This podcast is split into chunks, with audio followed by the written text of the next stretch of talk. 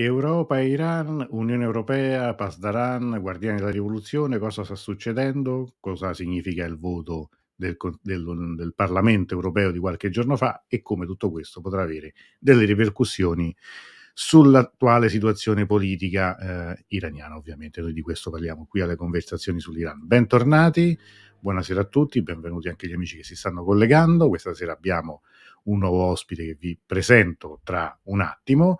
Invito tutti ovviamente come sempre a iscriversi al canale, ad attivare le notifiche così non potete perdervi più nessuna diretta, nessun aggiornamento al nostro canale. Vi segnalo i prossimi due appuntamenti, li segnalerò poi anche alla fine, ma insomma per non dimenticarlo. Giovedì abbiamo il gruppo di lettura Angolo Acuto, vi ricordo che vi dovete iscrivere a questo link, a questo banner che adesso vi metto qui, perché è aperta a tutti, ma bisogna prima registrarsi. Adesso lo rimetto anche nei commenti, così potete cliccare, e parleremo di questo libro, di questo reportage L'Iran dietro le porte chiuse di Stefano Hort. Vedremo poi cosa ne pensiate, ne pensiamo. Mentre venerdì torna Davud e sentiremo appunto la sua voce da Teheran. Per sentire veramente la sua voce, nel vero senso della parola, mandate prima le domande, così probabilmente lui non solo ha il modo di rispondere con calma, ma anche di registrare dei brevi video con cui magari almeno le prime domande, qualche domanda che manderete prima, la potremo vedere insieme e ascoltare direttamente dalla sua viva voce la risposta. Questa sera invece vi dicevo abbiamo un nuovo ospite, speriamo che sia soltanto la prima delle sue occasioni qui con noi, Alessandro Castarmagnaco, che adesso presentiamo e che ci saluta e così ci parla anche un po', si presenta lui stesso. Buonasera Alessandro. Buonasera a tutti. Allora, da Monza, diciamo, stiamo parlando prima, collegato da Monza. Sì, da Monza. Grazie Antonello per avermi invitato, questo è un vero piacere. Io già da un po' che ti seguivo e mi faceva molto piacere avere questa occasione appunto di partecipare a le tue dirette, a cui hanno partecipato figure importanti, penso a Nicola Pedde, a tanti altri che io ho letto e seguito molto appunto studiando l'Iran, e quindi mi fa un grande piacere essere qui stasera. Piacere nostro, anche perché veramente tu ti stai occupando di Iran parecchio, anch'io insomma ti seguo da un po', leggo quello che scrivi, anche i commenti che fai, quindi tu stai lavorando, dicevi, alla Statale di Milano. Sì, io allora ho iniziato questa collaborazione con la Statale perché il mio mentore, il professor Giannuli, ha finito il suo corso, diciamo, è stato disattivato, e quindi la Statale di Milano, appunto, aveva piacere di avere un corso di storia contemporanea, nonostante appunto l'assenza del professore, per appunto la terminazione del corso, mi ha chiesto appunto di realizzare un corso introduttivo per il corso di laurea, che è il corso di laurea di Scienze Sociali per la Globalizzazione della Facoltà di Scienze Politiche, e quindi io non potevo crederci, ho accolto al balzo questa proposta e ho iniziato quest'anno con un corso di 5 lezioni, un corso un po' anche, cioè, preparato un po' all'ultimo, insomma è stata una cosa un po' rocambolesca, però siamo riusciti a farlo e replicheremo anche l'anno prossimo. Intanto sto iniziando appunto questa collaborazione con la Statale di Milano, appunto storia contemporanea, perché io sono un dottore ancora, perché PhD ancora non l'ho fatto, di storia contemporanea, una magistrale storia contemporanea, e successivamente però a questa magistrale ho deciso, siccome volevo ampliare un po' lo spettro delle mie competenze, ho deciso di fare un master in Middle Eastern Studies alla Cattolica di Milano, diretto tra l'altro da Riccardo Redaelli, che anche lui è un studioso di Iran, scrive molto, eccetera, e tra l'altro con una conoscenza in comune, che Giorgia Perletta era la mia sì. Era la mia tutor al corso, e che la salutiamo anche, ci ha fatto le bellissime lezioni sulla storia dell'Iran. Poi ha pubblicato recentemente un testo che ancora non ho avuto modo di leggere su la presidenza di Ahmadinejad, se non sbaglio. Sì, molto interessante, sì, molto vivace, molto bello. Credo ci sia un bel ambiente lì la Statale, perché sento diciamo diverse persone che sono intervenute in questi 3 anni di conversazione, hanno lavorato, hanno comunque avuto a che fare con quell'università, quindi insomma fa piacere vedere pure che ci sia questo interesse. Quanto sono frequentate questo corso, le lezioni, la partecipazione degli studenti? Allora, il master che ho fatto alla Cattolica, era un master comunque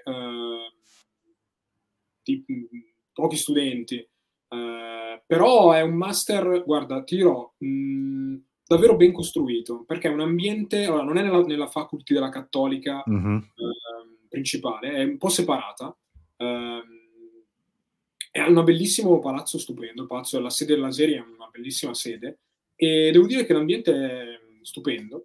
L'unica cosa, appunto, sfortunata che ho avuto è che io l'ho fatto nel 2020, quindi l'ho fatto in pieno Covid.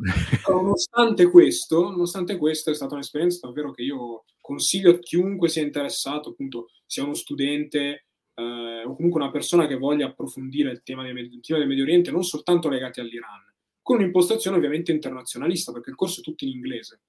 E quindi è anche indicato per studenti internazionali. Io avevo degli studenti provenienti compagni di corso provenienti dal Libano, provenienti dagli Stati Uniti, quindi è anche un bellissimo ambiente per uno studente da frequentare, secondo me.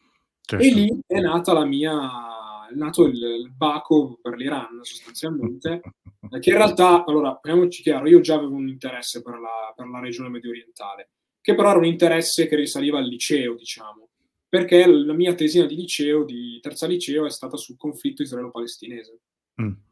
Tra l'altro è interessante perché è un po' lo storico che fa la storia di se stesso, sostanzialmente, come il mio approccio, ad esempio, al caso israelo-palestinese è cambiato nel corso del tempo. Cioè uno studia, sai un po' la famosa battuta di Fantozzi davanti al tavolo con i libri, con la sciarpa rossa, che dice, allora vanno preso tutti per il culo fino adesso.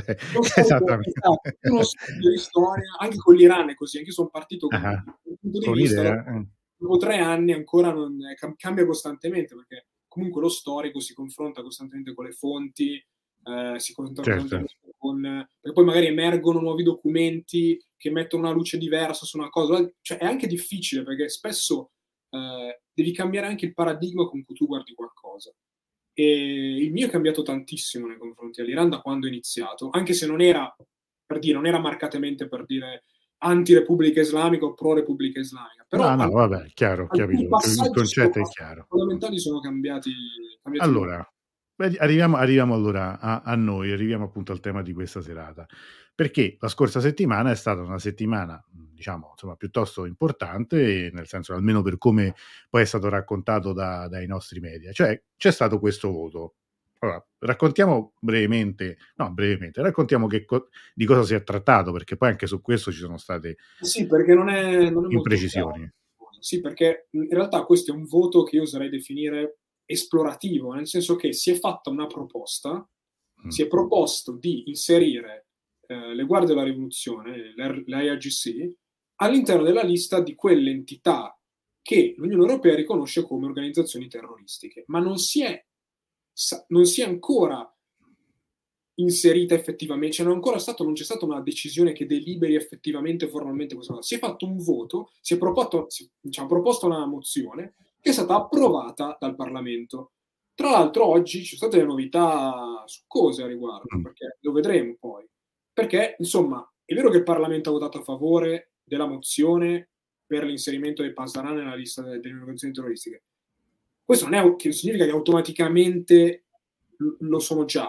In primo luogo, i singoli stati dovranno ratificare questa decisione. E ancora, già sono iniziate a comparire le prime crepe, perché io ho letto, senza entrare troppo nel dettaglio, che ad esempio da Parigi c'è molta cautela a riguardo, ma anche le stesse istituzioni europee sono abbastanza divise. Perché Borrell, oggi ministro degli esteri europeo, ha parlato e ha detto calma, cioè è una decisione che richiede del tempo, ci vorrà una sentenza che delinei i Pasdaran come organizzazione terroristica.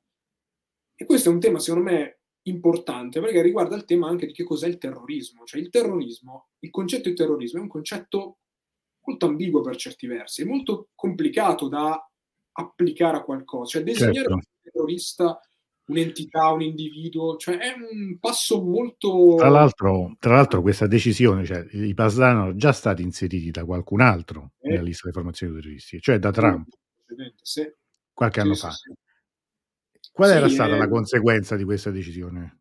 La conseguenza, allora, a livello pratico, potremmo quasi definirlo militare, praticamente nessuna, nel senso che in realtà la capacità di proiezione di forza dell'Iran non è cambiata molto da questa cosa. Perché cosa succede? Fondamentalmente, quando tu designi come terrorista un'organizzazione, cosa accade? Che vengono applicate delle limitazioni a questa organizzazione, che sono quelle di base: il congelamento degli asset finanziari se quell'organizzazione, nel paese in cui viene inserita come organizzazione terroristica, al suo interno ha presenti degli asset di quell'organizzazione. Certo. Se io guardo le rivoluzioni, ho 10 milioni in una banca americana e vengo designata come terrorista, quell'asset, quelle liquidità vengono bloccate, tu non le puoi più utilizzare. Questo, diciamo, è il primo effetto principale, che può avere degli effetti, limitare in un certo senso l'operato dei Pasdaran. Però quanto hanno da operare negli Stati Uniti? Cioè, secondo me può anche essere, però non è così clamorosa. Dai, io cito sempre la battuta quando misero qualche anno fa anche Giannati tra le figure colpite dalle sanzioni americane, poi lo intervistò la televisione di Stato iraniana e lui, alla faccia dei suoi adesso 99 anni, forse 100 addirittura, ma insomma bello vispo, disse: peccato, non posso più andare a fare shopping a Natale negli Stati Uniti, mi piaceva tanto. Cioè, ovviamente ironico, perché dice, insomma, ma lui che la cosa nel suo caso non lo toccava minimamente, insomma. Ma perché poi ci arriveremo a questo punto, in realtà questa designazione è una designazione fatta a chi? A beneficio di cosa? Dell'opinione pubblica dei paesi che formulano questa sentenza. Perché? Perché secondo me, questa è già inizio a darti una prima mia interpretazione, a mio parere si sta cercando di da parte di correnti politiche all'interno dell'Europa, all'interno dell'Occidente, chiamiamolo così, a me non piace tanto il termine, però, di cambiare o comunque di forzare l'opinione pubblica nei confronti dell'Iran, cioè di concentrare l'opinione pubblica e di dire: attenzione, guardate che succede questa cosa. E quindi l'idea di designare i Pasdaran come organizzazione terroristica rafforza questo tipo di narrativa, la narrativa che quel tipo di diciamo spinge l'attenzione dell'opinione pubblica su questo aspetto, perché per molti motivi, ma anche adesso premetto, non è un giudizio di valore totale, certo, cioè, perché in realtà questo è anche il gioco politico, cioè all'interno dell'Europa è chiaro che ogni gruppo parlamentare europeo, anche europeo, che poi nei singoli paesi ha una sua constituency, ha una sua opinione pubblica a cui deve parlare, a cui deve comunicare, ha una sua base a cui cerca di accrescere il consenso sostanzialmente. Quindi io penso che sia anche questo, c'è un tentativo di illuminare questo argomento, cioè mi viene la parola in inglese shed a light, cioè proprio con i fanali puntare l'opinione pubblica, l'interesse dell'opinione pubblica sulle guardie della rivoluzione. Poi c'è anche un discorso, secondo me, ne accennavamo anche prima, del pressing della diaspora, cioè la diaspora ha fatto anche pressione su questa cosa, quindi c'è anche un elemento di soft power della diaspora che cerca di influenzare, come nelle sue possibilità, l'opinione pubblica. Certo. Anche perché alcuni elementi della diaspora fanno parte dei governi europei, del governo tedesco, del governo francese, quindi è anche normale, questo è anche un po' il gioco delle parti a livello politico. La mia domanda a questo punto è questo meccanismo, diciamo che poi è un meccanismo che a torto, a ragione, legittimamente, illegittimamente, in modo forzato, queste sono poi nostre considerazioni che possiamo mettere, ma è di fatto che oramai da 4 mesi non passa giorno senza che l'Iran non stia sulle pagine dei media in Europa, credo anche negli Stati Uniti, eccetera eccetera, dopo anni in cui raramente riusciva a conquistare i primi titoli. Ora, tutto questo, mi sembra evidente che ci sia comunque perlomeno anche un'operazione, una finalità di questo tipo. Ma questa operazione, secondo te, a cosa punta? Cioè, il famoso progetto di regime change ovviamente non si fa soltanto con la comunicazione, con la narrativa, perché poi dopo necessariamente implica un passaggio che deve essere di carattere politico o militare, o politico e militare. Ma se, io questa è un'idea che mi sto facendo in questi ultimissimi giorni, poi dimmi tu cosa ne pensi, se invece tutto questo fosse comunque un lavoro di destabilizzazione che comunque a qualcosa porterà, quantomeno porta a un indebolimento dell'Iran come attore internazionale in Medio Oriente. Assolutamente sì. Allora, sicuramente un effetto che può avere è proprio questo, cioè se tu designi le guardie come organizzazione terroristica, un esempio banale, tutta la cooperazione che magari c'è stata, può ancora esserci, potrebbe esserci in futuro, ad esempio per quanto riguarda la lotta all'ISIS, insomma, infatti questa è la prima cosa che hanno fatto notare i politici americani, l'hanno detto subito, guardate che se voi fate così, qui il rischio è che non si riesca più a gestire la situazione. Pensiamo, io penso alla Siria, ma penso anche all'Iraq. L'Iraq è una situazione in cui l'Iran ancora, nonostante ultimamente ci sono stati dei sadr, alcune mosse politiche interessanti, diciamo, comunque è comunque un attore di influenza l'Iran. Io poi, da storico, mi costantemente ho i flash, penso a come prima dell'intervento in Afghanistan degli Stati Uniti, l'Iran e gli Stati Uniti sono stati vicinissimi a una collaborazione. Assolutamente. E addirittura pare, dalle letture che ho fatto, che hanno fatto anche articoli su New York Times, Soleimani fosse uno dei principali promotori o comunque degli uomini. Assolutamente sì, cioè, gli americani, questo diversi anche militari americani di spicco dicevano: noi quando dobbiamo fare delle operazioni in Afghanistan noi ci rivolgevamo a Soleimani, perché era lui la leggenda vuole pure che nel corso di un incontro segreto nottetempo dalle montagne dell'Afghanistan, a un certo punto, una volta, questo insomma ovviamente nel 2002, tra il 2001 e il 2002, Soleimani spazientito avesse tirato fuori una mappa dicendo agli americani: dovete colpire qui, qui, qui e qui. Cioè gli avrebbe risolto, insomma, un po' di poi, intorno a quel personaggio c'è tutta poi una ormai ma guarda, ti dico una notizia interessante che ci fa anche capire chi ci ascolta come Soleimani dal punto di vista dei militari occidentali è una figura di peso, e te lo dimostra il fatto che la prossima edizione di uno dei libri più importanti che negli ultimi anni è stata la raccolta di saggi sulla strategia militare in Europa e in America, che è Makers of Modern Strategy, è stato pubblicato anche in Italia, tra l'altro, con un titolo diverso che adesso non mi ricordo, decido io la versione inglese ovviamente. La prossima edizione, che uscirà a maggio, avrà al suo interno un saggio su Soleimani. Quindi non su Petreus, non su non so, Putin, su Soleimani proprio. Quindi questo ha secondo me un peso importante. Tornando al discorso di prima, allora, sul regime change, questo è un argomento molto complesso, secondo me, perché entrano in gioco tante dinamiche. Io parlo del blocco in Occidente, cioè sì, tanti blocchi diversi, sia all'interno della stessa amministrazione americana, sia all'interno dell'Unione Europea, delle classi dirigenti. Ci sono varie cordate, secondo me, e varie scuole di pensiero a riguardo. Io ho un'impressione, ti do la mia idea un po' a caldo di questi ultimi giorni. Secondo me si sta coagulando un fronte che si divide un po', un pezzo di classe dirigente europea, un grosso pezzo di dirigenza americana e, come da tempo ormai lo si vede, un pezzo di dirigenza politica israeliana, per cui l'obiettivo è, secondo me, di fatto la nordcoreizzazione dell'Iran. Cosa voglio dire?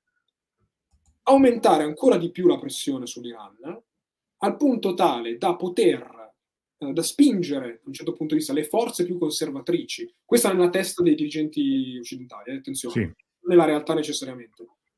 L'Iran a diventare di fatto una Nord Corea replicare di fatto il ruolo di Stato canaglia materialmente che era l'Iraq di Saddam Hussein, fondamentalmente. C'è un paese che per via delle sue decisioni politiche contrarie all'ordine internazionale, che il consenso internazionale, che poi chi lo determina, bisogna anche capire chi lo determina questo internazionale, però questo è un altro discorso, però comunque nella loro testa questa è l'idea, cioè che l'Iran, perché? Qual è lo scopo? Secondo me lo scopo varia in base al paese coinvolto.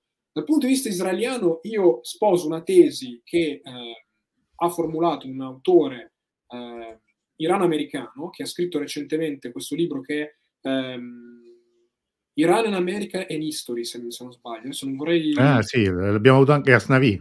Esatto. Asnavi che dice... L'abbiamo avuto qui, tra l'altro, qui ospite lo scorso anno è stato.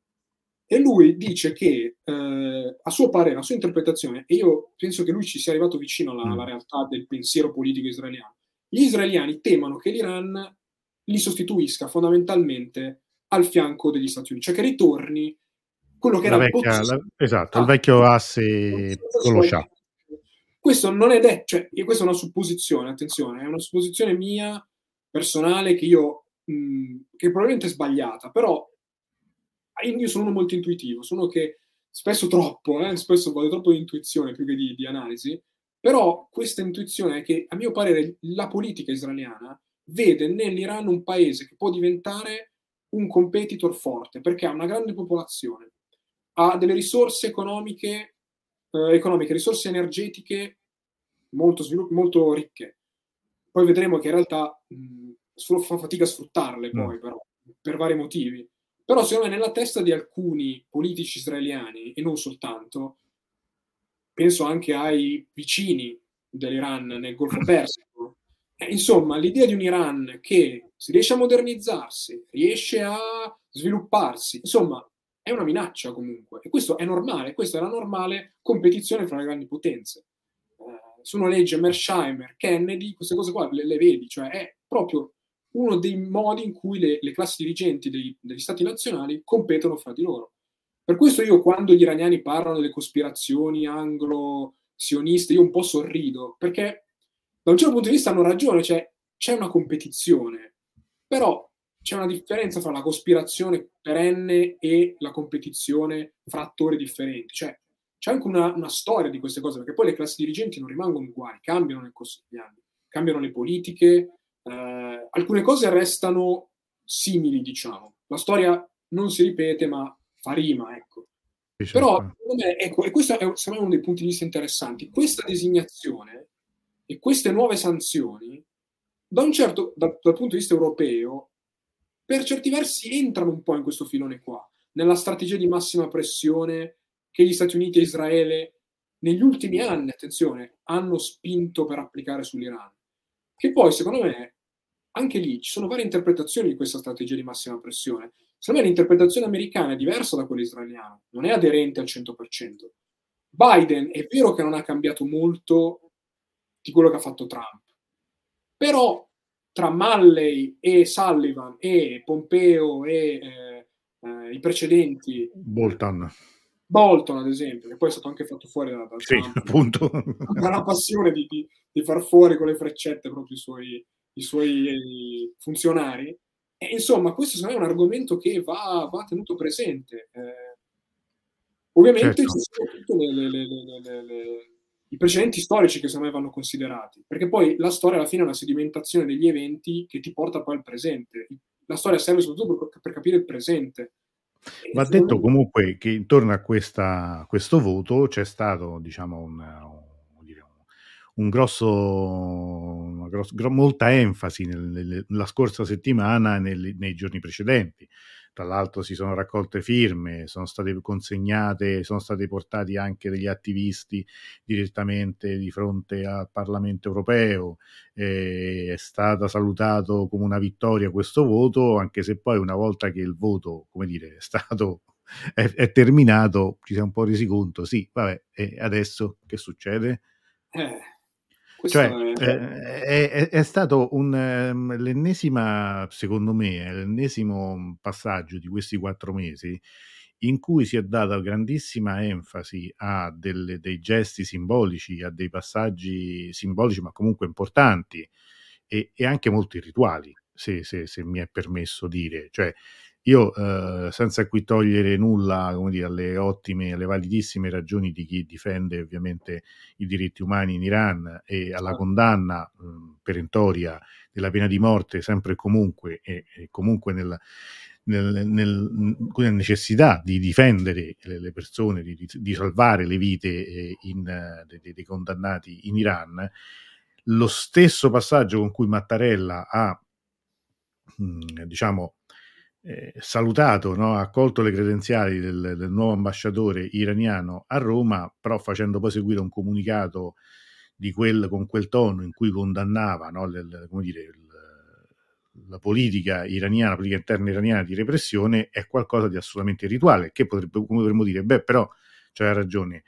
Però fa un po' impressione pensare che ieri il nostro ministro degli esteri è andato al Cairo non credo si sia sognato minimamente di avere con Al-Sisi qualsiasi, così, un tono del genere, eppure non mi sembra che in Egitto, vuol dire, noi dovremmo saperne qualcosa, no? Di tutto questo. No, guarda, allora, il discorso secondo me è proprio di uno shift, di un cambiamento diciamo, dell'indirizzo nei confronti dell'Iran. Cioè, queste proteste, che non sono né le prime né in assoluto le più violente, quindi per questo dico che è interessante cercare di capire questa situazione. Le parole di Mattarella, insomma, uno può dire, giustamente condanna una violazione terribile dei diritti umani, però attenzione, la politica ha un suo linguaggio, ha dei suoi tempi, ha dei suoi luoghi, c'è un modo efficace, secondo me, di fare pressione e un modo in che non lo è, secondo me, perché, come hai detto tu, se tu ti esprimi anche duramente, ma finisce lì quello che tu fai, la tua politica, e non c'è letteralmente una strategia per portare avanti, superata appunto la semplice dichiarazione, le parole cadono un po' nel vuoto. Il problema è che però cadono nel vuoto, però tu danneggi i tuoi rapporti con un paese. E io spesso l'ho accennato, attenzione, perché se capitano degli incidenti in Iran, come ad esempio quello di Alessia Piperno, poi dopo però diventa difficile comunicare. Tra l'altro, io, guarda, questo lo dico, lo so per certo che questo ambasciatore a Roma si è speso personalmente per la liberazione di Alessia Piperno. Cioè, e ovviamente tutto questo, come dire, anche dopo il ritorno di Alessia Piperno in patria, il tono anche delle istituzioni italiane e un po' di tutti i media è cambiato, nel senso che ha avuto, come dire, una sterzata più che l'ha reso più simile a quello, come dire, al tipo di comunicazione, al tipo di atteggiamento di altri paesi. Io ricordo sempre che Macron ha accolto qualche settimana fa l'Ahmadinejad, l'attivista irano-americana, e ha parlato esplicitamente di rivoluzione iraniana. No? Cioè, questi sono dei passaggi che comunque non sono casuali, non siamo io e te qui che ne parliamo, scriviamo un articolo. Quando il Presidente della Repubblica francese o il Presidente della Repubblica italiana si esprimono con certe parole, lanciano dei messaggi molto chiari. E quindi mi sembra, a me quello che sorprende in tutto questo è la rapidità con cui nel giro di una settimana, dal 16 al 23 settembre, alcuni termini siano diventati la norma, siano diventati assolutamente usati da tutti, e non mi sembra ci sia più stata nessuna forma, come dire, di interpretazione politica, ma assolutamente uno scontro. Che poi le istituzioni iraniane, qui l'abbiamo detto mille volte, abbiano tutte le colpe del mondo e abbiano sbagliato anche in questa crisi assolutamente a gestire, stiano sbagliando ancora, perché insomma stanno continuando a sbagliare e anche, insomma, a compiere non solo errori ma anche crimini. Il problema è che, scusa, interrompo, ma se non è una strategia non puoi neanche aiutare la popolazione iraniana, cioè è questo che io contesto. Io non contesto il contenuto di questi messaggi, io contesto il metodo. Cioè contesto il metodo e la strategia con cui si cerca di aiutare il popolo iraniano. Tu lo dici spesso, noi non possiamo decidere per loro. Possiamo aiutarli, possiamo dimostrare solidarietà. Io in un video per il canale del professor Giannuli ho concluso la mia analisi con un appello a leggere i libri iraniani, vedere i film, ascoltare la musica, perché la Repubblica Islamica stava, a mio parere, sparandosi nel piede, perseguitando, nel discorso alle proteste, tutta la sua cultura, tutti i suoi attori più importanti, artisti, eccetera, registi, eccetera, eccetera. Quello, insomma, è un errore, uno dei tanti errori, forse non il più grave a livello umano della Repubblica, però è anche un modo per danneggiare il tuo soft power. Certo. Strategicamente, io ti spiego perché l'ho fatto anche come lezione ai ragazzi all'università. Uno delle grandi paesi che è rimasto sconfitto dal passaggio del secolo, dal millennio, dal XX al XXI secolo, secondo me è la Russia. Perché? Perché in primo luogo non è riuscita a sviluppare una modernizzazione efficace a livello tecnologico. Ci pensiamo che alta tecnologia esporta la Russia, cosa produce, certo, che porta di fuori al mondo.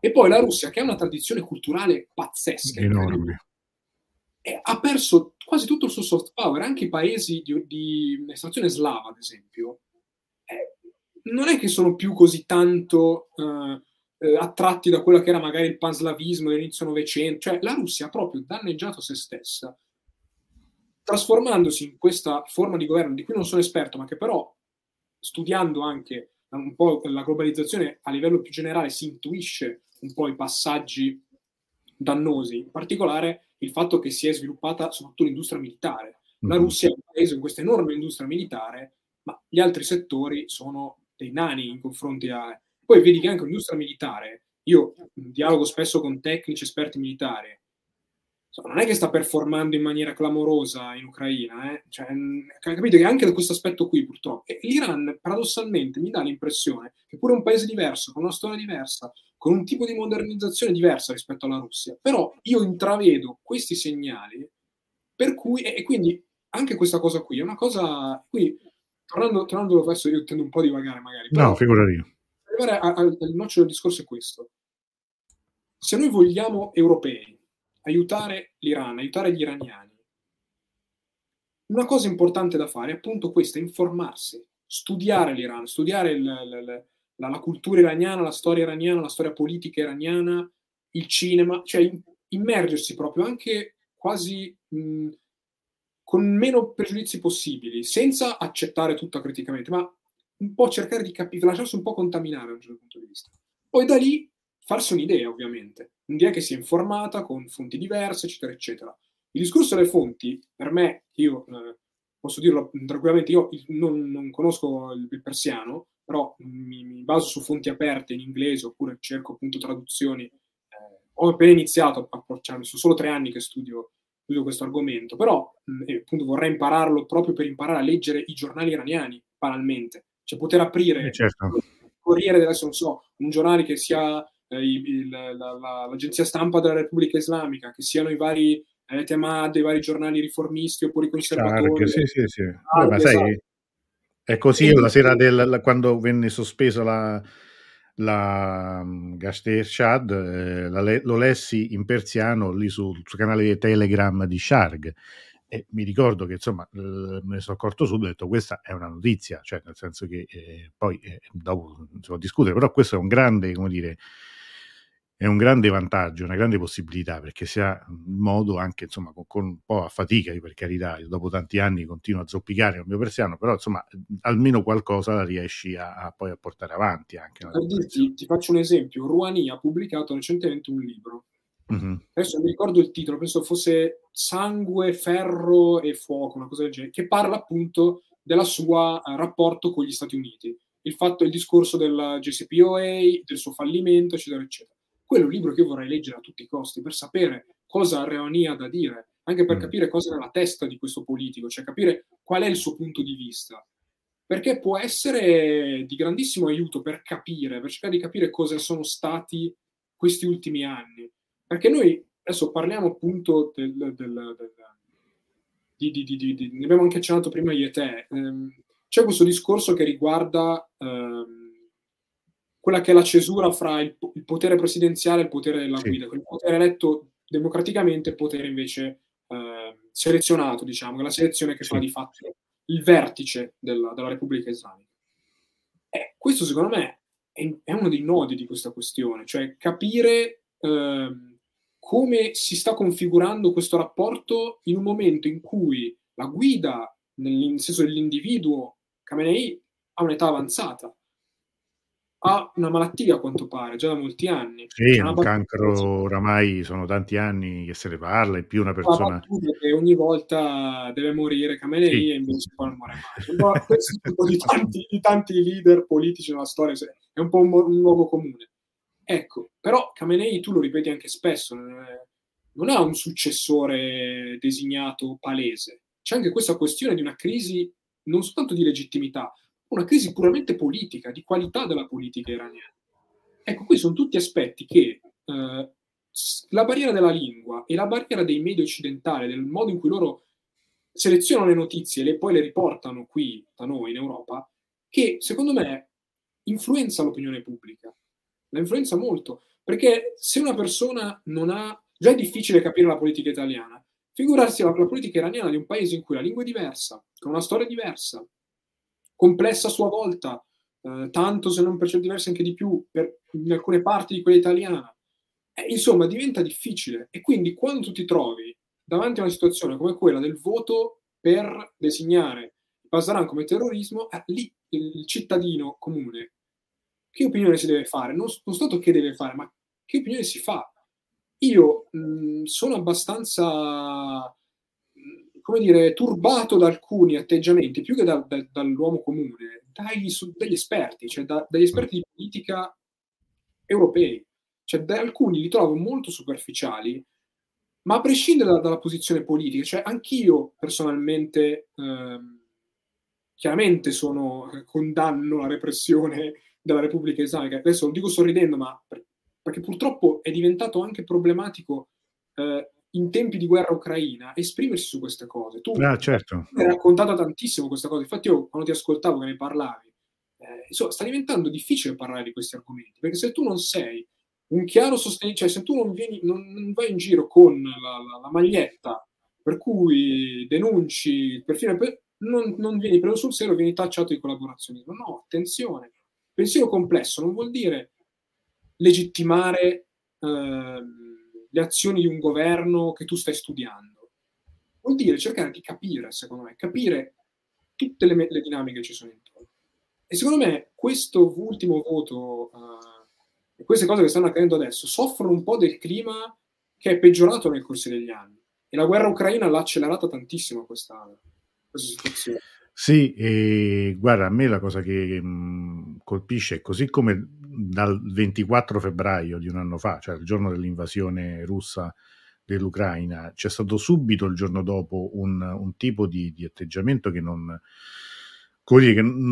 si rifiutasse di prendere in considerazione qualsiasi altro tipo di opzione che fosse la guerra, a parte la guerra, la risposta, i rifornimenti di armi all'Ucraina, eccetera, eccetera. Tanto che poi alcuni personaggi, secondo me, anche poi discutibili, tipo il professor Orsini, nascono anche da questa situazione, cioè nel senso che poi lì intervengono diversi fattori per cui ci si chiude poi in certe posizioni, ma i primissimi interventi, le primissime riflessioni erano assolutamente condivisibili, secondo me non c'era assolutamente nulla di strano in quello che veniva detto. Così, allo stesso modo, io ripeto, pochissimi giorni dopo la notizia della morte, dell'uccisione di Khamenei e della notizia che stava provocando disordini, manifestazioni in Iran, qui da subito c'è stato un racconto che andava tutto in una direzione, ma non perché bisognasse fare un racconto, come dire, in cui qualcuno sosteneva le ragioni del governo di Teheran, ma semplicemente per cercare di capire quali fossero anche gli scenari.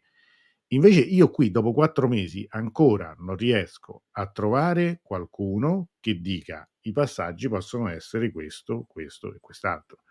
Cioè, mi sembra, cioè, è da una parte una totale rigidità, durezza, la criticità nel giudizio, è così, basta.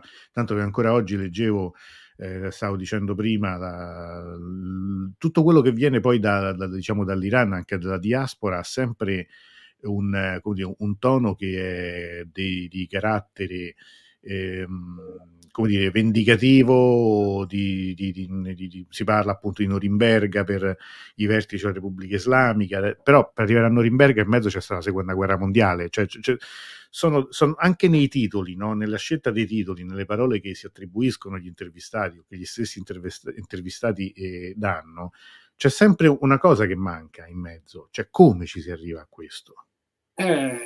Questo è l'arcano imperi, come si suol dire.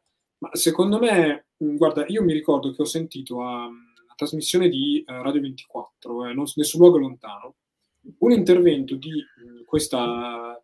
L'intervento ovviamente non era di persona, era la traduzione di un intervento di una giovane iraniana che parlava addirittura di assaltare la residenza di Khamenei. Io quando ho sentito queste cose ho detto, caspita, cioè allora siamo davvero a quel punto, cioè. Invece poi vedi che la situazione è un po' diversa, anche perché credo che comunque come dire, assaltare per dire il Quirinale, non penso che sia una cosa così, cioè... ma anche perché in Iran non è che te lo permettono tanto già qui è difficile assaltare il Quirinale, ma in Iran come... Allora guarda, cioè, questo c'è un punto che non lo dico io ma lo dicono gli iraniani stessi, diciamo iraniani seri. Finora la macchina repressiva della Repubblica Islamica ha funzionato a malapena al 30%, cioè di fatto il grosso della macchina di repressione non è proprio intervenuta. Perché? Perché non c'è stato bisogno.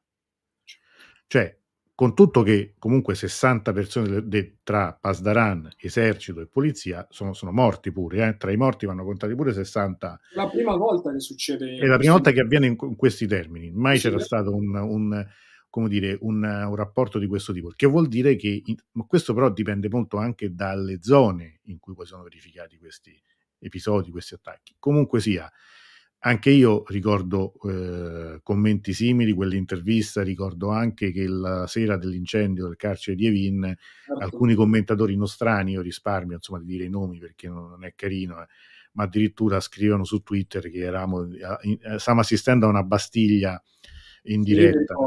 Cioè una cosa allucinante che io dico, ma scusate, quindi sai di chi mi riferisco e faceva vedere delle foto, ho detto sì, però scusate, guardate che il traffico così a Teheran è normale, non vi voglio rovinare la cosa, ma non è strano che a Teheran ci sia traffico così a quest'ora, ve lo assicuro.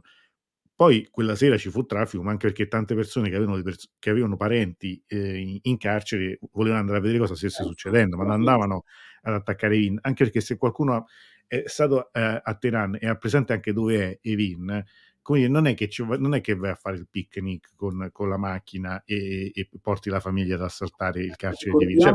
Ricordiamo che l'ultimo tentativo di un assalto contro l'Iran, quando ancora l'Iran era una situazione drammatica a livello anche militare, è finito malissimo.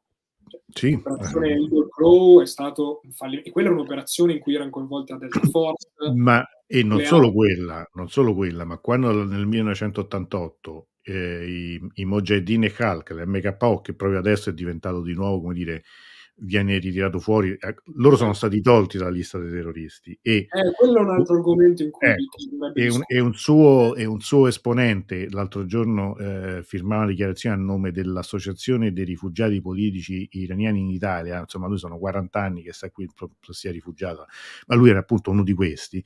Certo. Quando nell'88, agosto 88, cercano di rientrare, pare fossero 6.000 attraverso il confine, era più una... Perché l'abbiamo raccontato in una diretta che ho fatto di al massacro dell'88, e di fatto finiscono come carne di porco, perché insomma ovviamente Saddam li abbandona e l'esercito e i Pasdaran li fanno a pezzi, nel vero senso non fanno prigionieri, cioè quelli che provano a scappare, qualcuno riesce a scappare, ma gli altri no. Tra l'altro ricordiamo sempre a cessate il fuoco già passato, cioè fu un'azione di guerra avvenuta dopo il cessate il fuoco, quindi insomma non mi sembra sia andato alla grande quel tentativo.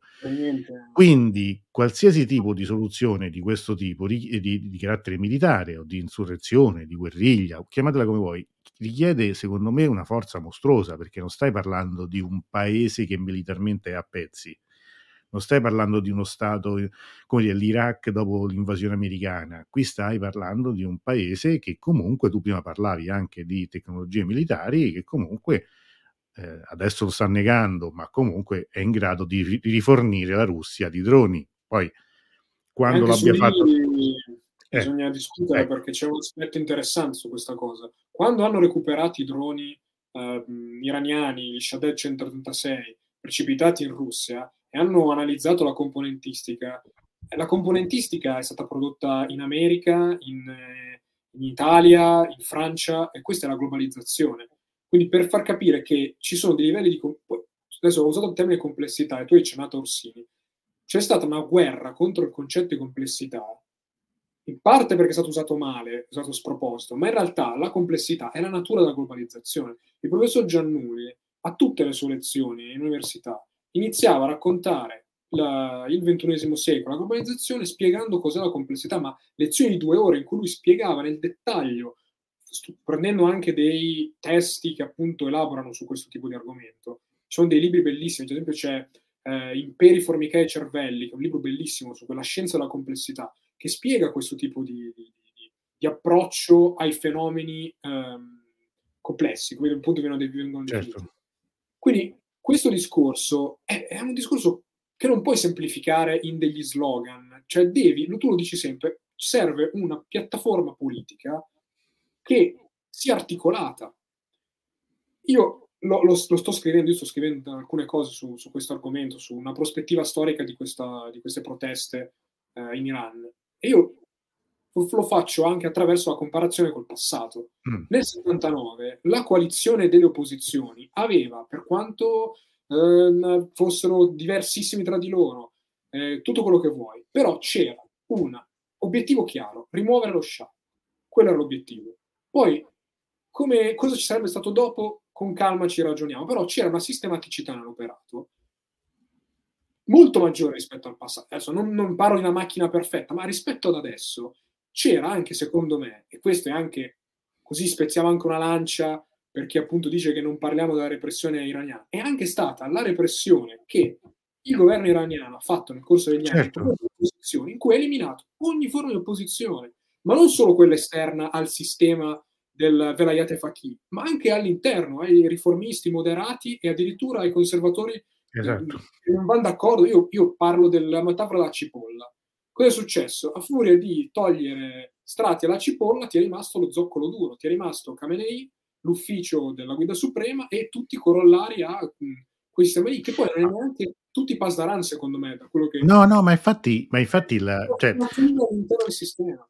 Questa è una cosa che, per esempio, Nicola Pedde ripete sempre: non è che i Pasdaran pure siano monolitici. Tra l'altro, quando sono cominciati questi disordini, un giornale vicino ai Pasdaran addirittura ha citato Khatami, cioè che sono 10 anni che non si può citare, non si può nominare sui media iraniani. Lui invece, questi addirittura te l'hanno citato. Ma così come la questione incredibile, io ripeto sempre, l'esclusione da parte del Consiglio dei Guardiani, la Larijani. Cioè tu hai detto no, non si deve candidare, non si può candidare alla Presidenza della Repubblica uno che è stato Presidente del Parlamento, Ministro, che ha lavorato praticamente con tutti all'interno dello spettro, diciamo, politico della Repubblica Islamica, che è stato fondamentale anche per la ratifica dell'accordo del JCPOA, cioè quindi è stato, come in qualità di speaker del Parlamento, fondamentale. Quindi era uno che sicuramente sarebbe stato un, come dire, sempre conservatore, sempre fedelissimo interno al sistema, ma probabilmente sarebbe stato anche un politico un po' più capace di questo, resi, diciamocelo chiaramente, anche che questo arriviamo anche perché allora, io adesso ho fatto anch'io un po' la mia eccesso di diciamo di turbolenza nel descrivere la cosa. L'ho definito l'Adolf Eichmann iraniano, perché di fatto lui è questo, è un burocrate che da giudice dei tribunali speciali metteva il timbro sulle condanne a morte. Più di quello, io, anche non conoscendo il persiano, non potendo ascoltare i suoi discorsi nella lingua originale, ma studiando la storia della figura, è uno che ci ha provato, cioè che hanno provato a metterlo varie volte tra i candidati per le elezioni. Una nullità totale. Cioè, hanno dovuto eliminare tutti gli altri per farlo vincere. Cioè, questo secondo me è un errore. E secondo me, a me è un po' stupito, ti dico anche questo, a me un po' stupisce la Khamenei. Khamenei non è il mostro idiota che molti descrivono, è un politico, è una persona che ha una grande astuzia politica. Come è riuscito, insieme al suo l'altro Dioscuro, Rafsanjani, a salire ai vertici della politica iraniana? È un textbook, proprio un manuale della politica, cioè non sono un esperto di dottrina sciita, non sono un esperto di teologia. È verissimo. Non è una figura dal grande pedigree di esperto in religione, è un politico, è un islamista politico, abile nel modo. Quando facevi vedere il video in cui parlava con gli ostaggi, ma io ero era interessantissimo vederlo come si comportava, cioè lì vedi l'astuzia di una persona che ha anche una sua cultura, una sua profondità culturale interessante che andrebbe studiata proprio per capire perché personaggio lui, cioè lui, tieni presente che era considerato un mullah di sinistra, cioè era uno che, tra l'altro, sai che il suo libro preferito qual è? Il suo romanzo preferito? Miserabili. Sì, Sono due romanzi preferiti. I romanzi, scusate, buonasera, I Miserabili e l'altro è Furore di Steinbeck. Bellissimo. Per cioè, dire, cioè... Quindi il grande romanzo, no? Il grande romanzo di questi paesi che lui vede, lui ama Steinbeck perché descrive per lui lo sfacelo della civiltà americana, la crisi del 29, la Grande Depressione. Però tornando poi a noi, alla politica, lui l'ha sempre interpretato così questo ruolo. Cioè, io dico, guardate, cioè, quando io andai in Iran nel 2002, tra i vari viaggi, quando tra il 2009 e la volta successiva riuscii a tornarci nel 2012, ed erano anni cupissimi, e tutti gli iraniani intanto non aspettavano altro che l'attacco di Israele, erano convinti da un giorno all'altro di mettere un attacco di Israele, avevano messo anche l'Europa aveva messo le sanzioni. Non c'erano più voli diretti per l'Iran dopo che era la norma. Quando si avvicinava il voto nel 2013, io ho detto: ma chi ci va a votare? Qui già sono tutti schifati, arrabbiati per quello che è successo con l'Onda Verde. Dopo quella trovata, mettiamolo come vogliamo, ma la campagna elettorale fu vera, quella di Rouhani. Cavolo, se andarono a votare. Io mi ricordo che qui a Roma c'era la fila per andare a votare, dopo quello che era successo 4 anni prima. Quindi da lì era vero, qualcuno che aveva detto: guardate, il regime è una macchina che impara, quindi capisce le peperoni. Invece qua però sicuramente questa è vero, il regime è una macchina che impara, quindi quella volta avevano toppato, come si dice a Roma, perché evidentemente con l'Onda Verde avevano l'accusa dei brogli mai chiarita, ma insomma veramente quel risultato molto poco probabile, quantomeno nella dinamica. Poi però riuscirono invece a restituire al paese due elezioni, che sono state due elezioni vere, il 2013 e il 2017, anche il 2017. Guardate, cioè, i ragazzi che adesso, insomma, non è per fare noi, ma i ragazzi che adesso prendono il pullman e vanno a Strasburgo o a Berlino a manifestare, no? Erano gli stessi che prendevano il pullman magari da Torino per andare a Milano al consolato a votare per Rouhani nel 2017. Me lo ricordo, cioè su questo... Ma non è che io ne faccio una colpa, dico semplicemente che questo è un fallimento da parte della Repubblica Islamica. Qui arriviamo a un altro punto, se non è importante.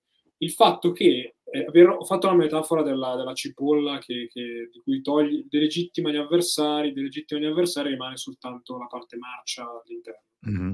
Però c'è anche il discorso degli errori dei riformisti e dei moderati. Sul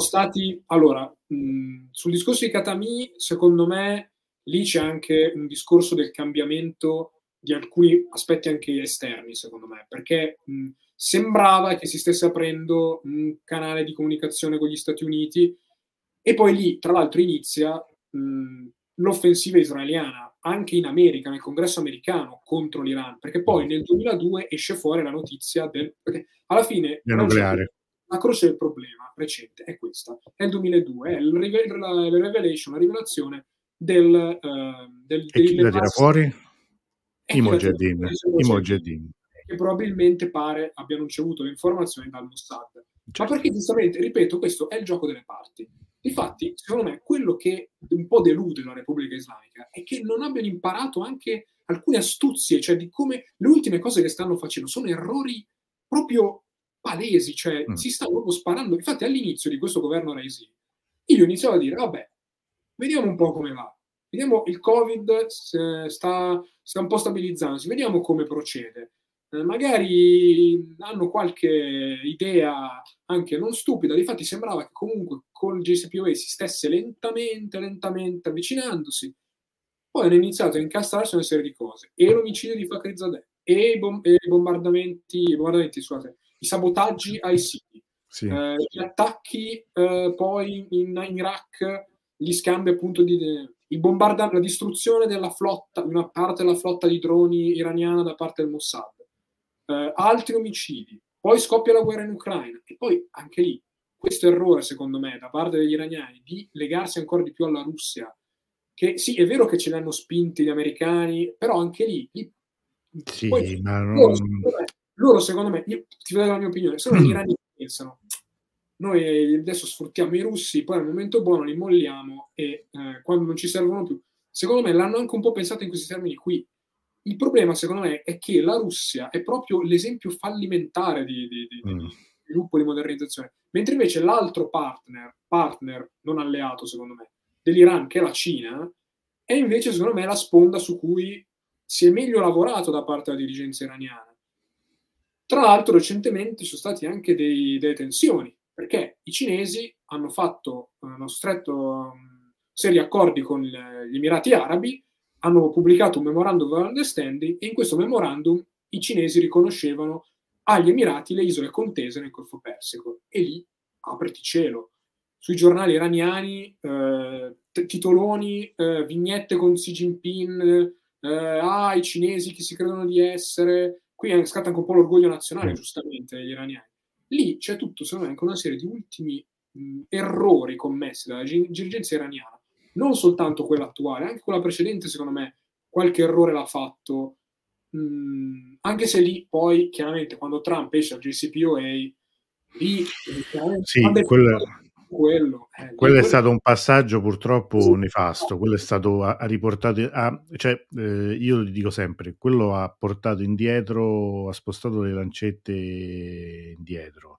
Io ricordo che fu catastrofico, te lo dico dal punto di vista personale, è uno di quei passaggi, no? Come a volte c'è i passaggi storici, politici. Allora, quando tra il 2012 e il 2013 con le elezioni di Rouhani le cose cambiarono in meglio, tu te ne accorgevi appena arrivato a Teheran, perché? Perché semplicemente magari il telefono ti prendeva subito, non c'erano tutti quei filtri, le imposizioni, internet era più veloce, il visto lo ottenevi prima, eccetera, eccetera.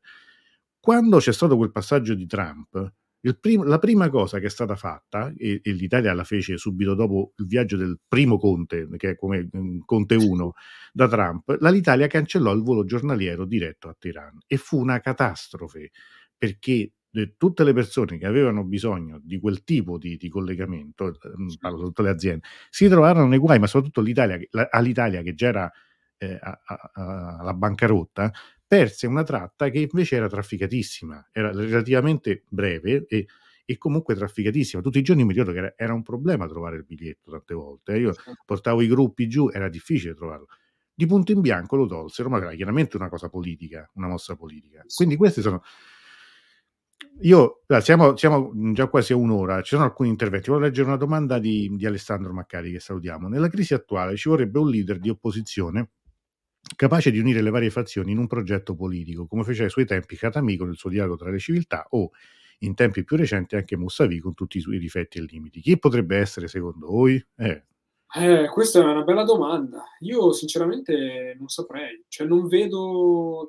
allora, nello scenario politico italiano l'iraniano, onestamente io direi nessuno al momento, perché allora l'abbiamo detto anche prima, tutta la classe politica riformista è stata rottamata da Khamenei e da queste scelte del Consiglio dei Guardiani, eccetera, con il presupposto che poi neanche loro hanno una nuova generazione che li sostituisca, fondamentalmente.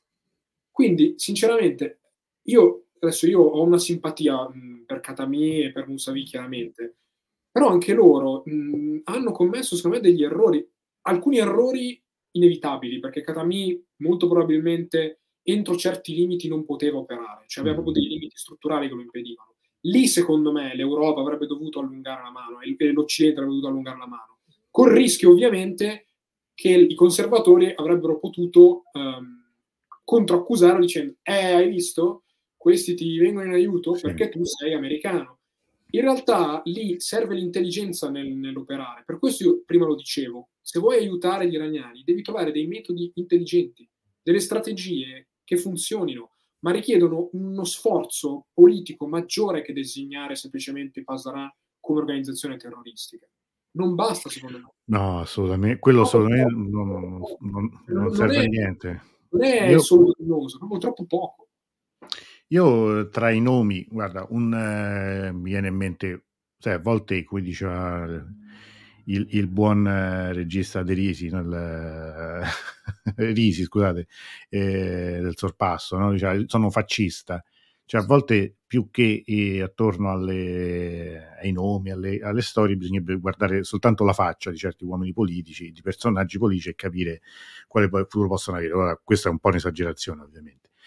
Se però tu mi dici il primo nome, che se tu vorresti, se tu dici, pensa tu, quale tu potessi scegliere un nome, quale metteresti, quali vorresti?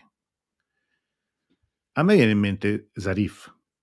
Abbiamo pensato Zarif, la stessa cosa. Cioè Zarif, ex ministro degli esteri, quello che ha siglato il JCPOA, cioè l'accordo sul nucleare, quello che parla inglese, quello che ha stretto la mano a Kerry, quello che parlava con la Mogherini, che oramai conoscevamo tutti per vederlo sorridere, eccetera, eccetera, potrebbe essere un personaggio spendibile. Però, quanti di quelli che oggi manifestano a Teheran, a Roma, a Londra, a Washington, a Berlino, sarebbero disposti ad avere, ad accogliere con favore un Zarif grande traghettatore? Secondo me pochissimi o nessuno. Cioè nel senso che io tutto quello che ho sentito finora è noi non ci interessa, tutti quelli della Repubblica Islamica noi li vogliamo tutti al muro, li vogliamo tutti in una grande Norimberga, non vogliamo più nessuno. E questo è il guaio, perché altrimenti secondo me, allora, prima cosa, in un paese come l'Iran, se tu vuoi fare una transizione verso qualche altra cosa, ti piaccia o non ti piaccia, i mullah dentro ce li devi mettere.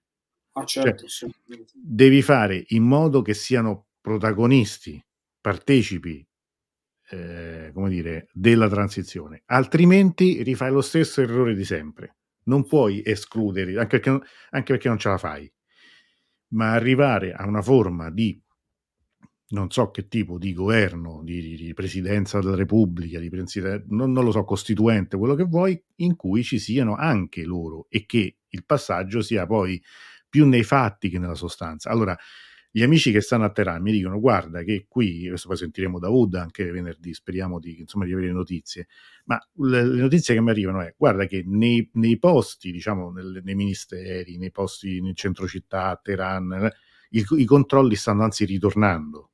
Ritornano forme di controllo sull'abbigliamento, eccetera, eccetera. Ma nei locali pubblici all'aperto, in giro, oramai il velo non se lo mette più nessuno. Cioè, nel ristorante, raccontava una persona, siamo andati con mia moglie al ristorante, siamo entrati, siamo rimasti a bocca aperta, perché non solo c'avevano il velo, ma erano addirittura in tailleur, cioè erano vestiti oramai proprio in modo molto libero. Per chi è stato in Iran sa che parliamo di una cosa quasi inimmaginabile, ma io invitavo a seguire quel canale YouTube e si vedono immagini che colpiscono. Quando l'ho visto quel canale, ho visto i video, io ho detto: ma sì, non stanno in Iran questi. La prima pensiero dice: e allora voglio dire, è chiaro che su quello forse già si è imboccata una strada che difficilmente potrà essere fatta in senso opposto. Quella secondo me è la rivoluzione. Però, allora, però il resto, se tu vuoi evitare veramente intanto di bloccare tutto, oppure di imbarcarti in un'avventura senza ritorno, davvero, che non sai mai quale possa essere, dovresti fare un passaggio in cui devi fare un compromesso con chi il potere ce l'ha ancora, ce l'ha avuto, e provare una transizione diversa, in cui ovviamente nessuno molla il potere. Cioè, qui ne parliamo adesso, io brevemente avevo preparato anche minimamente delle questioni. Questo volevo. Ma anche con le guardie tu ci devi... Ma per forza, ma anche parliamo di 125.000, almeno 125.000 uomini. Le forze dei Pasdaran sono almeno 125.000. In tutta questa struttura non è solo militare, per esempio 20.000 lavoratori lavorano per le costruzioni, Khatami, Lambia, eccetera, eccetera. Poi ci sono altre strutture finanziarie, la MER, le telecomunicazioni, i trasporti, l'industria elettrica. Qui non c'è nemmeno dentro la Mahanna Airlines, che è una compagnia, una low cost. Cioè parliamo di una struttura enorme. Tu pensi che questo tu lo bolli come terrorista e quindi lo fai fuori, ma questo non esiste da nessuna parte. È anche una struttura che come composizione, come gerarchia è complessa, che è fatta di una parte meramente militare, l'altra di intelligence, ed altra ancora che ha tutte quelle forze che conosciamo, che abbiamo imparato un po' in questi anni a sentire almeno nominare come le forze Quds, cioè quella di cui era a capo Soleimani, che sono quelle che sono responsabili delle azioni all'estero e che sarebbero anche quelle in grado di intervenire in caso di una guerra asimmetrica, come si è detto tante volte, no? Cioè nel senso,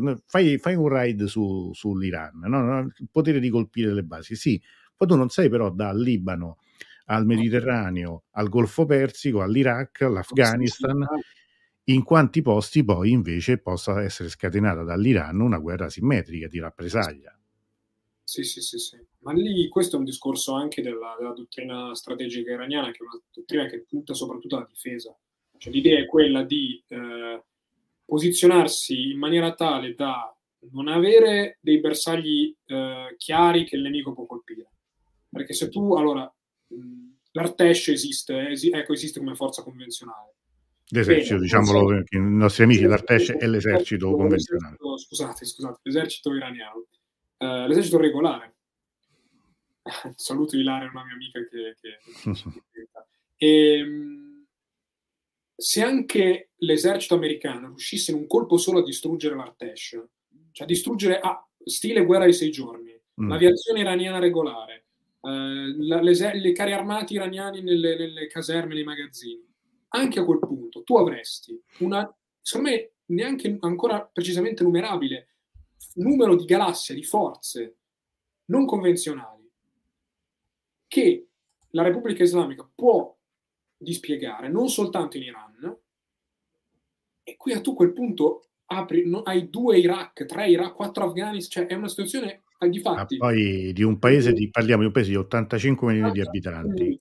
No, è una situazione, secondo me, allora io spero davvero che nessuno, né a Tel Aviv né a Washington, sia davvero convinto di, ma difatti te l'ho detto, secondo me il piano è la nordcoreizzazione, è la guerra aperta, al massimo un intervento chirurgico su alcuni siti nucleari, ma anche sul discorso dei siti nucleari. Io ho fatto una battuta su Twitter, che sono come il gatto di Schrödinger, ci sono e non ci sono, perché sono magari talmente strutturati nel sottosuolo che tu hai bisogno di armi con un livello di penetrazione per distruggere quelle basi, cioè, non dico nucleari, però quasi, cioè una guerra, sì, che gli Stati Uniti sono in grado di fare, però abbiamo già visto com'è andata l'ultima volta.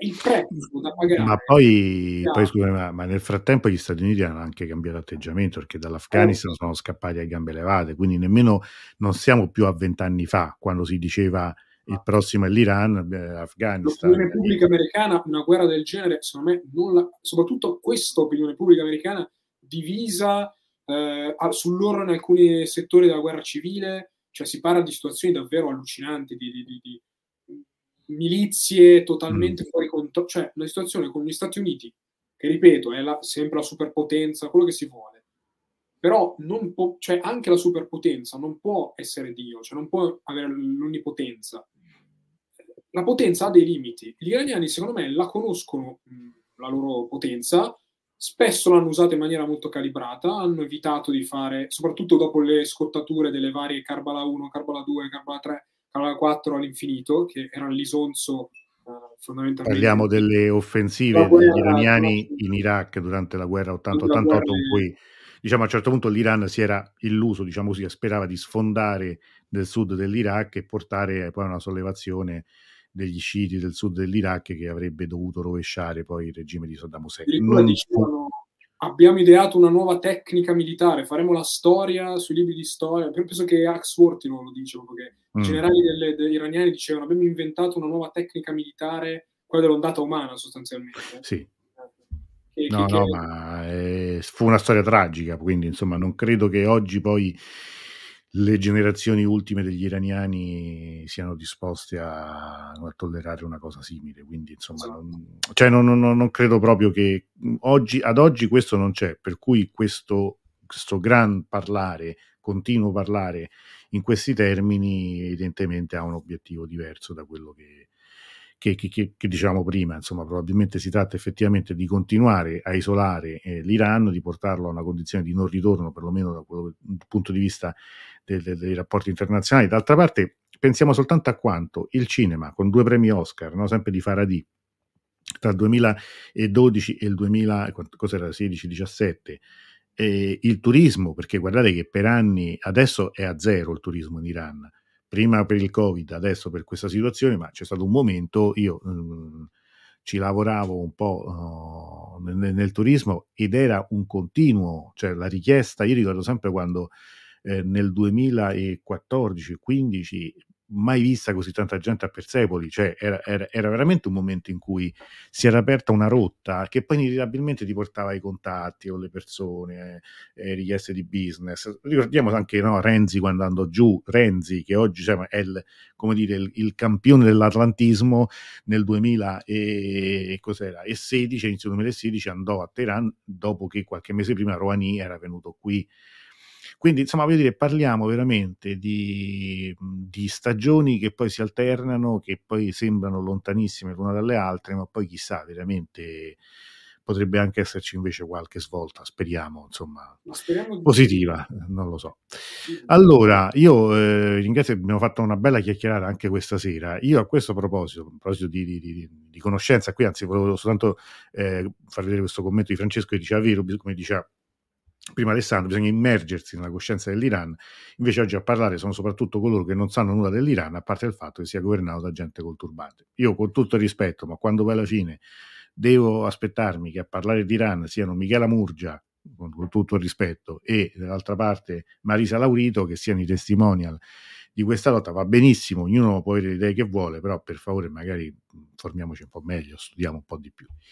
Per studiare un po' di più, noi che facciamo? Ci rivediamo giovedì, ripeto, è una diretta aperta a tutti, con il gruppo di lettura parleremo di questo libro, è un reportage recentissimo, molto discutibile, per cui ne parleremo in modo molto critico, una lettura interessante, ma insomma non è detto poi che tutto quello che si legga sia sempre tutto condivisibile.